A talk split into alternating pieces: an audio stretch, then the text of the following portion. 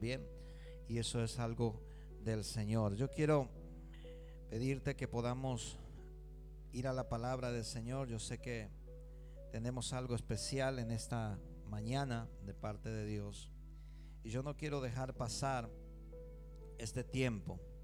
Así que quiero pedirte que puedas acompañarme en el libro de San Juan.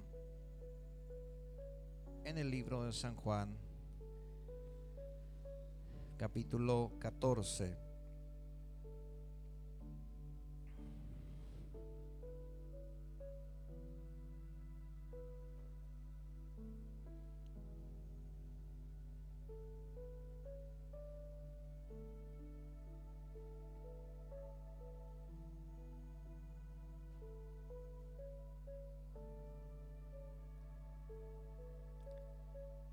¿Lo tienen, San Juan 14?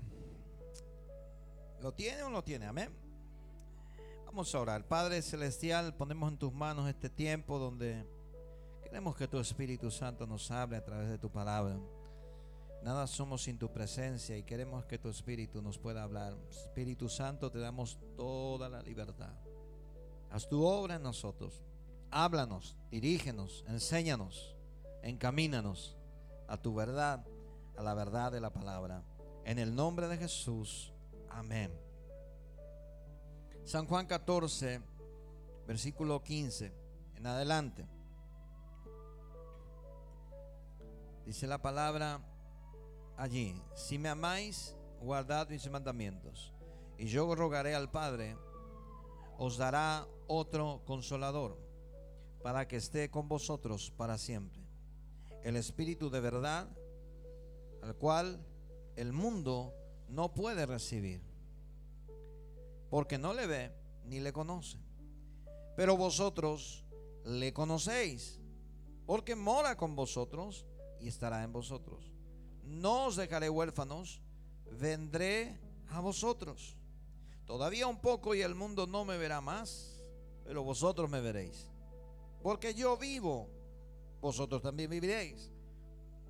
En aquel día vosotros conoceréis que yo estoy en mi Padre, y vosotros en mí, yo en vosotros.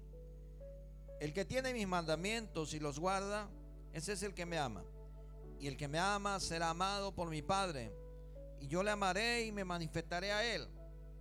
Le dijo Judas, no el Iscariote, aclara la palabra, y dice: Señor, ¿cómo es que te manifestarás a nosotros y no al mundo? Respondiendo Jesús y le dijo: el que me ama, mi palabra guardará, y mi Padre le amará, y vendremos a él y haremos morada con él. El que no me ama no guarda mis palabras, y las palabras que habéis oído no es mía, sino del Padre que me envió. Os he dicho estas cosas estando con vosotros, mas el Consolador, el Espíritu Santo, a quien el Padre enviará en mi nombre, él os enseñará todas las cosas y os recordará todo lo que yo os he dicho. La paz os dejo, mi paz os doy. Yo no os doy como el mundo la da. No se turbe vuestro corazón y tenga miedo. Habéis oído que yo os he dicho: voy y vengo a vosotros. Si me amarais, os habríais regocijado, porque he dicho que voy al Padre, porque el Padre mayor es que yo. Y ahora os lo he dicho antes que suceda, para que cuando suceda creáis. No hablaré ya mucho con vosotros, porque viene el príncipe de este mundo, y él nada tiene en mí, mas para que el mundo conozca que amo al Padre, y como el Padre me mandó, así hago. Levantaos y vámonos de este lugar. Esta palabra tiene que ver con la presentación de Jesús a los discípulos del Espíritu Santo. Esta palabra tiene que ver con la presentación de Jesús, de la persona del Espíritu Santo, a sus discípulos, a sus apóstoles y a nosotros en esta mañana. Lo curioso, lo llamativo es que por muchos años no hemos hablado de el Consolador y del Espíritu Santo de Dios. Lo curioso es que a pesar de que Jesús explicó bien, yo voy al Padre y vendrá el Consolador en mi nombre, el Espíritu Santo, lo curioso es que a la final nos cuesta mucho comunicarnos con el Espíritu Santo, nos cuesta mucho hablar con Él. Como cristianos creemos en Cristo, amamos a Dios y servimos en la iglesia, pero como que el Espíritu Santo nos cuesta asimilarlo. Y es muy curioso porque Jesús lo dijo, así como dijo muchas otras cosas, y esas sí las creemos y esas sí las hacemos. Esto también lo dijo Jesús. Así que el tema de esta mañana, si podría poner el título, pondría cómo disfrutar de la compañía del Espíritu Santo. Porque no tiene que ver con que si Él está o no está. Aquí Jesús promete que va a estar con la persona que crea en Jesús, que acepte a Jesús, que siga a Jesús. Así que yo no dudo que Él está, pero sí me doy cuenta que mucho nos ha costado disfrutar de su compañía, disfrutar de su presencia. Y me doy cuenta de que no se puede disfrutar de la compañía de alguien si no se le conoce. Me doy cuenta también de que si no se disfruta de la presencia de alguien es porque no se lo valora, no se lo respeta, no se lo considera. No hay peor cosa que el ser ignorado. Algunas parejas son hábiles en eso. Cuando pelean esposo con la esposa, no se haga del santo que algunas veces peleamos, ¿no es cierto? ¿O no? ¿Cuántos han peleado alguna vez? No me dejen a mí solo como el pecador. Entonces peleamos algunas veces, y algunas parejas cumplen muy bien la ley del hielo, ¿verdad? No le hace caso, le ignora. ¿Vas a tomar tereré? No le habló. Decime, ¿qué quieres comer, mi amor? No le habló. Agarró su moto y se fue. Enojado el hombre. La ley del hielo. No hay peor cosa que la indiferencia, ¿o no? La indiferencia golpea. La indiferencia es una manera también de poder ser violento en la pareja. La violencia no solamente tiene que ver con los puños y con las patadas y con los platillos y con los sartenes y con todo lo que encontrás a la mano. La zapatilla, mi esposa de ballet en la zapatilla. Para los hijos ahí, fuera, directo en la cabeza. Tiene una habilidad sobrenatural. Ahora, no solamente eso es violencia, también es violencia el no hablarle, el dejarle en la ley del hielo, ignorarla, ignorarlo o hablarle muy mal. Eso es violencia. Así que cuando nosotros estamos ignorando al Espíritu Santo de Dios, cuando tú y yo ignoramos su presencia, no significa que Él no esté. Él está porque Jesús lo prometió. Él está porque Jesús lo dijo. Él está porque Dios lo envió. El que tú y yo no lo disfrutemos es cosa aparte. Eso es un problema mío, es un problema nuestro. No porque Él no le preguntemos o no nos asociemos con Él, Él no puede obrar. ¿Sabe que me di cuenta de que donde más se le habla, más Él obra? Quiero que abras tu Biblia en Marcos capítulo 2, versículo 6, versículo 2 al 6. Allí dice una palabra, este texto habla de que Jesús estaba entrando en su aldea, en su población, en su ciudad natal, en su familia. Y llegando el día de reposo, dice, comenzó a enseñar en la sinagoga, y muchos oyéndole se admiraban y decían, ¿de dónde tiene estas cosas? ¿Sabe estas cosas? ¿Y qué sabiduría es la que les he dada? Y estos milagros que por sus manos son hechos, ¿no es este el carpintero, el hijo de María, hermano de Jacobo, de José, de Judas y de Simón? ¿No están también aquí con nosotros sus hermanas? Y se escandalizaban de él. Mas Jesús le decía, no hay profeta sin honra sino en su propia tierra y entre sus parientes y en su casa. Y no pudo hacer allí ningún milagro, salvo que sanó a algunos pocos enfermos, poniendo sobre ellos las manos. Y estaba asombrado de la incredulidad de ellos y recorría las aldeas alrededor enseñando. ¿Sabe que esto nos enseña a nosotros? Que el principio de la honra desata la presencia activa de Dios en el lugar. La presencia puede estar inactiva o puede estar activa. La presencia del Espíritu Santo está contigo porque eres cristiano, obedeces a Dios. Pero muchas veces está inactiva porque no le hablas y no le honras, porque no le das el lugar que tienes que darle. Así que yo he empezado a caminar en este descubrimiento y he empezado a aprender tantas cosas y he empezado a ver tantas cosas que hice mal, y me di cuenta de que me falta mucho por conocer. Y en este empezar a caminar y a conocer al Espíritu Santo, torpemente empecé a enseñar muchas cosas, y torpemente hoy solamente quiero darte a conocer lo básico que empecé a aprender. Y una de las cosas es: debo valorar y reconocer por medio de lo que veo. Debo valorarlo, debo reconocerlo por medio de lo que veo. ¿Y qué es lo que veo? Veo personas que Él usa, veo ministerios que Él usa, veo iglesias que Él ha fundado, veo hermanos y hermanas que Él ministra y Él usa. Y a través de esas personas yo lo puedo reconocer. A través de esa organización, a través de esa iglesia, yo lo puedo reconocer. Cada persona es usada por Dios para predicar el evangelio y hacer las cosas que hace en el poder del Espíritu Santo. El poder del Espíritu Santo está activo en esa persona.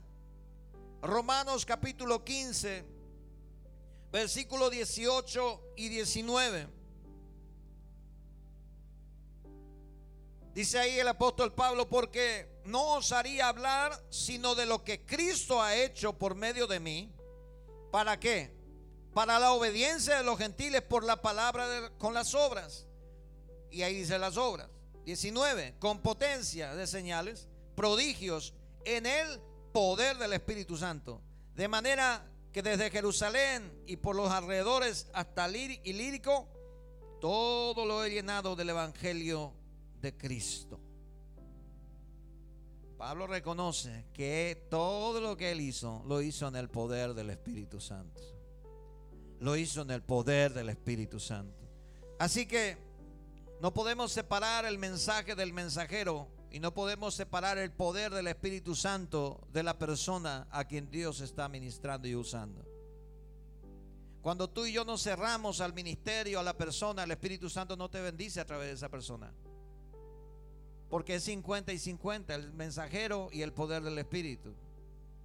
Así que valoramos y honramos los ministerios usados por el Espíritu Santo. Honramos a los hombres de Dios, a quienes Dios imparte, a través de quienes imparte la palabra. Y también honramos y valoramos la iglesia y las cosas espirituales en la iglesia. El valorar la iglesia, el amar la iglesia, es parte de honrar al Espíritu Santo, porque sabemos que el Espíritu Santo está allí.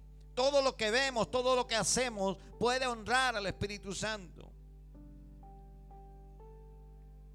Dios promete en 1 Samuel 2:30 que Él va a honrar a quienes le honren, pero los que no le honren van a ser tenidos en poco. La segunda cosa que me doy cuenta es que si yo no cuido al Espíritu Santo, Él deja de obrar. Si yo no le cuido a Él, si yo no cuido su presencia en mi vida, entonces Él dejará de obrar. La presencia activa dejará de manifestarse. Y viene la opresión, viene la aflicción, viene la amargura, viene el quebranto, viene la ansiedad, vienen los antiansiolíticos, y vienen los problemas, si vienen más problemas, si vienen más problemas emocionales, si vienen y vienen y vienen. ¿Por qué?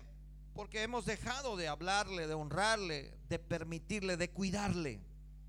Primera de Corintios capítulo 6 versículo 19 dice: ¿O ignoráis que vuestro cuerpo es el templo del Espíritu Santo, el cual está en vosotros, el cual tenéis de Dios y que no sois vuestros. Una gente también que estaba ignorando que el Espíritu Santo estaba en su vida, y vivían otra vez como no tenían que vivir, y no lo cuidaban. Efesios 4:30 dice: no contristéis al Espíritu Santo, con el cual fuisteis sellados para el día de la redención. Lo que le entristece al Espíritu Santo, porque ahí se le contristéis al Espíritu Santo, lo que le entristece al Espíritu Santo. En Efesios 4 habla de varias cosas, y en una de esas cosas también dice nuestras palabras maldicientes, deshonestas, hirientes, mentiras. Le entristece que tú y yo seamos así, y si yo no cuido eso, entonces Él deja de obrar. Imagínense si yo no cuido el amor que me tiene mi esposa y que yo le tengo a ella. Yo sé que a ella le molesta ciertas cosas y yo no cuido, ¿qué me importa? Imagínense si yo tomo la actitud severa, egocéntrica, de decir: sí, a ella le molesta, pero a mí me agrada así, y que se muera ella, ¿verdad? De los nervios. A mí no me importa, a mí me gusta así. Entonces, cuando yo hago eso, no estoy cuidando a ella como mi esposa, porque estoy haciendo justamente lo que a ella le molesta, y eso va a provocar herida en su vida, y eso va a provocar enojo en su corazón, porque es una persona también como yo emocionalmente. Así que si yo no cuido a la persona del Espíritu Santo, que se puede volver triste porque yo estoy actuando en pecado, en maldades deliberadamente, yo camino en las maldades deliberadamente. No estoy hablando de que de vez en cuando tú tengas que venir a arrepentirte delante del Señor a pedirle perdón. Estoy hablando de la persona que no cuida su relación y empieza a disfrutar del pecado y sabe que a Dios le molesta. Entonces, no, pero a mí me gusta. Que se aguante Dios, ¿verdad? Que se busque otro cristiano, pero yo no voy a cambiar de vida. Se volvió triste y dejó de actuar. Y lo tercero que he descubierto es que debo escucharle y hablarle. Esa es la parte más complicada. En serio, no, ni siquiera es de guardarse del pecado. La parte más complicada para el cristiano es de escucharle y hablarle. Es difícil.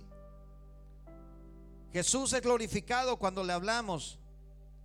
En el libro de San Juan, capítulo 16, capítulo 14, empezamos a leer la introducción que hace Jesús al Espíritu Santo. Y en el capítulo 16, versículo 13 y 14 dice: cuando venga el Espíritu de verdad, Él os guiará a toda verdad, porque no hablará por su propia cuenta, sino hablará de todo lo que oyere, y os lo hará saber, las cosas que habrán de venir. Y el 14 dice: Él me glorificará, porque tomará de lo mío y os lo hará saber. Tenemos tanto miedo, gracias, tanta vergüenza y tanto miedo de que si le hablamos al Espíritu Santo, Jesús se va a molestar. Yo era así, yo no sé si vos sos así. Yo era así. A mí me enseñaron a orar al Padre Celestial en el nombre de Jesús. Así que yo oraba: Padre Celestial, en el nombre de Jesús. Y por ahí escuchaba algún orador que decía: oramos al Espíritu Santo. Y yo: al Espíritu Santo, al Padre se tiene que orar, ¿cómo al Espíritu Santo? Y yo me molestaba, porque yo no entendía que el Espíritu Santo se estaba riendo de mí, porque Él no es celoso. Él no le importa si yo le hablo al Padre, al Hijo, lo importante es que le hable.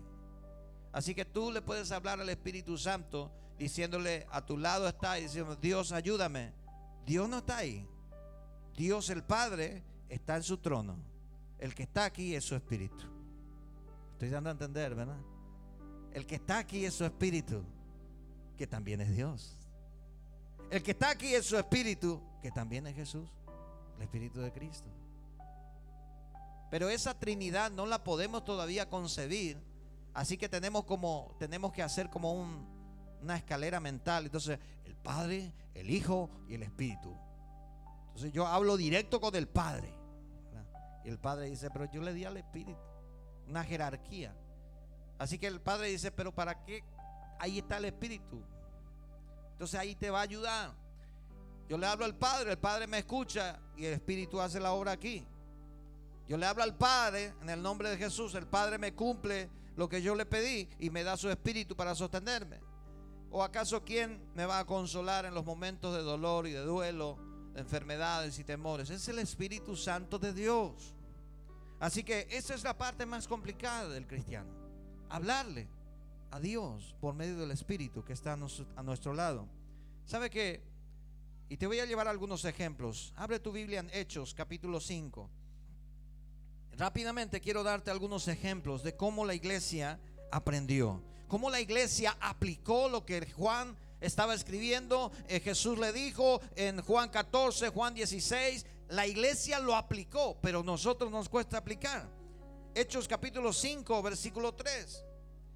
Ananías y Zafira traen su diezmo o parte del diezmo, lo que ellos querían decir, y le trajeron a Pedro y le dijeron: aquí está la venta de nuestro terreno, dijimos que íbamos a vender por tanto y lo vendimos por tanto, y te prometimos que te íbamos a traer el todo, el completo, y aquí está. Pero Pedro no sabía y no podía saber de que ellos mintieron, de que ellos vendieron por más y le mintieron a Pedro quedándose con el resto. Era una promesa que ellos hicieron y querían embaucarle a Pedro. Pero Pedro les dice, versículo 3, Hechos capítulo 5 versículo 3. Y dijo Pedro a Ananías: ¿por qué llenó Satanás tu corazón para que mintieses al Espíritu Santo y sustrajeses del precio de la heredad? Dijo: no, ¿por qué llenó Satanás tu corazón para que vengas a querer mentirme a mí? No, le dijo Pedro, ¿por qué viniste a tratar de mentirle al Espíritu Santo de Dios? Pedro no dirigía a la iglesia, la dirigía al Espíritu Santo. Nos cuesta entender que cuando yo siempre le digo, usted me puede mentir a mí 100 veces y yo no me voy a dar cuenta. Mi trabajo siempre va a ser creerte, pero al Espíritu Santo no le puedes engañar. Así que tarde o temprano Él me va a mostrar a mí que había una mentira allí. Aquí a Pedro le mostró al instante, le dijo: no, esto está pasando. Y Pedro les dijo. El Espíritu Santo también fortalecía a la iglesia. Hechos capítulo 9 versículo 31. Entonces las iglesias tenían paz por toda Judea, Galilea y Samaria, y eran edificadas andando en el temor del Señor, y se acrecentaban, fortalecidas por el Espíritu Santo. Ellos sabían bien que la fortaleza venía de ahí. Hechos capítulo 10 versículo 38. Versículo 38 de Hechos 10 dice: como Dios ungió con el Espíritu Santo y con poder a Jesús de Nazaret, y como éste anduvo haciendo bienes, sanando a todos los oprimidos por el diablo, porque Dios estaba con él. En ningún momento ellos dijeron: vamos a hacer un altar en Nazaret porque ahí nació Jesús de Nazaret. Vamos a levantar ahí un templo en Nazaret porque ahí nació. Ahí en ese lugar, en el establo donde Jesús nació, ahí vamos a hacer una capilla. No, ellos sabían que el Espíritu Santo le ungió a Jesús de Nazaret, y ese Espíritu Santo que estuvo con Jesús de Nazaret estaba con ellos, y por medio del Espíritu Santo Jesús hacía todo. Hechos capítulo 13 versículo 2. Hechos capítulo 13 versículo 2. Dirigía a la iglesia, fortalecía a la iglesia, estaba con ellos para hacer señales. 13:2 dice: ministrando estos al Señor y ayunando por el Espíritu Santo, dijo el Espíritu Santo. ¿Quién dijo? ¿Quién dijo? Ah, entonces también puede hablarnos, ¿verdad? El Espíritu Santo habló: apartadme a Bernabé y a Saulo para la obra a los que yo le he llamado. El Espíritu Santo de Dios apartaba a los siervos y encaminaba a los siervos.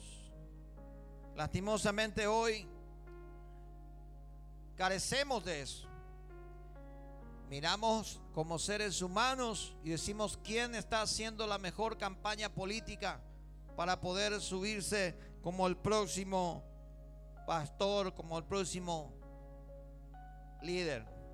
Acá estaban orando para saber si le iban a enviar de misioneros. Y el Espíritu Santo dice: apartadme a Saulo y apartadme a Bernabé, porque yo tengo una tarea para ellos. Así que lo apartaron y oraron por ellos. El Espíritu Santo dirigía a la iglesia. Diga conmigo: el Espíritu Santo dirigía. Cuando hablas con Jesús, hablas con el Espíritu. Cuando hablas con Dios, hablas con el Espíritu.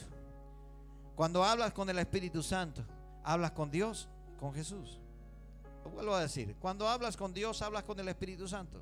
Cuando hablas con Jesús, hablas con el Espíritu Santo. Y cuando hablas con el Espíritu Santo, estás hablando con Dios y con Jesús al mismo tiempo, porque ellos son uno. Uno en esencia, uno en acción, uno en espíritu. Pero nos cuesta entender eso. Cuando empezamos a desarrollar, y lo que más me ha costado en todos estos años es saludarle al Espíritu Santo.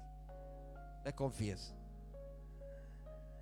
leí un libro que decía: buenos días, Espíritu Santo. Y decía: no, está tan loco. Yo voy a levantarme a saludarle a él. Hasta que empecé a leer la Biblia, y era verdad. Decía que él estaba allí. Entonces yo dije: soy yo el que está mal, soy yo el que no puede aplicar esa verdad. Así que empecé a desarrollar en mí esa necesidad de poder hablarle. Y algunas veces digo: Señor, aquí estoy, ¿qué quiere que haga? ¿Saben qué me dijo? Me costaba decirle Espíritu Santo. Y hablé con él una vez y le dije con toda sinceridad: me cuesta mucho por mi paradigma hablarte, Espíritu Santo, háblame, porque yo siempre oré a Dios. Eso pasó 2 años atrás. Y sabe que me dice el Espíritu Santo, siento claramente, y dice: no hay problema, dime Señor, dime Jesús, que yo estoy aquí. Y ahí se hizo clara esa realidad que le estoy diciendo. Entre ellos no hay celo, ellos son uno, no puede haber ahí. Así que yo quiero en esta mañana decirte de parte de Dios que el Espíritu Santo está contigo, y cuando tú le hablas, él te va a escuchar. Él te va a escuchar. El poder del Espíritu Santo es real. Es una bendición que podemos disfrutar. ¿Quién hacía los milagros a través de Jesús? El poder del Espíritu Santo. ¿Quién traía profecías en la iglesia primitiva? El poder del Espíritu Santo. Era él. Así que yo quiero ir cerrando esta mañana. Reconocerlo, valorarlo, escucharlo, amarlo, valorar su presencia. Depende de cada uno de nosotros. Yo puedo decirte el camino, cómo lo estoy transitando y cómo lo estoy desarrollando y cómo lo estoy descubriendo. Pero cada uno de nosotros tiene que descubrir su propio camino. Y el Espíritu Santo es mucho más poderoso de lo que nosotros podemos imaginar. Ha llegado el momento de, en algunos momentos, de dejar de preocuparte por las cosas, porque sabes que el Espíritu Santo va a hacer eso. Sabes que el Espíritu Santo va a hacer. Cuando está cayéndose el tiempo en una tormenta y todo está nublado, y le dices a Dios: pero tú me enviaste aquí, ¿cómo puede ser? Señor, ayúdame. Espíritu Santo, haz algo. Y las cosas se empiezan a abrir. ¿Por qué pasa eso? Porque el poder del Espíritu Santo está con nosotros. Pero si no lo reconocemos, él no puede obrar. Si no le hablamos, él no puede actuar. Cuanto más le obras, cuanto más le agradas a él, cuanto más le honras a él, más él te va a empezar a mostrar su poder y su gloria. Si no le reconoces, él no puede obrar. Y ese es el mal que tenemos como cristianos. Vivimos un cristianismo de iglesia, y luego en la casa, en el trabajo, allí no hablamos con él. Ahí es yo, mi capacidad, mi talento, ahí soy yo. Pero aquí es Dios, vengo delante de ti. Es cierto, Dios está aquí, pero también dice que el Espíritu Santo está contigo, está con nosotros en todo momento. Y ahí te vas a preguntar mejor cuando vas a ver esa novela que no tienes que ver. Y ahí te vas a preguntar mejor cuando tienes esas palabrotas en la mente para decirle a la persona que está a tu lado. Ahí te vas a... el Espíritu Santo está aquí, ¿verdad? Teníamos una iglesia pequeña y la tele que teníamos en casa era de blanco y negro. Mi papá, con mucho esfuerzo, compró la tele para nosotros, que teníamos que ir al vecino a rogarle al vecino para ver televisión. Entonces mi papá, y algunas veces apagaba la tele la señora y decía: bendita señora que ya está en el cielo, te bendigo. Y apagaba la tele y decía: se fue la luz, decía. Entonces viajamos todo y apagó la luz, me dice mi hermano. Yo siempre era el más revoltoso y le decía: pero él apagó la luz, me decía mi hermano. Ella ya no quiere que estemos aquí. Pero todavía no terminó, va a terminar. Shh, vamos. Y nos íbamos. Y cuando llegábamos en casa empezamos a traer la tarea con papá. Y mi papá compró con mucho esfuerzo, pero el pastor que estaba en la iglesia le habían dicho que esa caja era cajón del diablo. Y yo. Así que podrá imaginarse mi papá o nosotros. Y escuchábamos, ¿verdad? Así que apagaba la tele papá cuando venía el pastor. Y encima que no le escuchábamos porque tenía bicicleta. Llegaba y apagábamos la tele. Y después salíamos a inventar algún juego por ahí. Y el pastor miraba la tele, se iba al baño, tocaba la tele y estaba caliente la tele. Gloria a Dios, decía el pastor. No nos restaba mucho, pero era cariñoso. ¿Y por qué hacíamos eso? Porque sabíamos que a él le molestaba, ¿verdad? Sabíamos que a él le molestaba y nosotros queríamos hacer. Hoy después cambió y entendió que no era el cajón de Satanás, sino hay otras cosas que pueden servir de cajón. Ese no era. Y entonces cambió y nosotros también detrás de él, ¿verdad? Le dijimos gloria a Dios, veníamos al partido, ¿verdad? Y hasta hoy no ve, le sigo hablando siempre al pastor. Hoy ya vemos televisión juntos, pero hasta hoy él no ve fútbol, no ve nada, él solamente ve alguna noticia.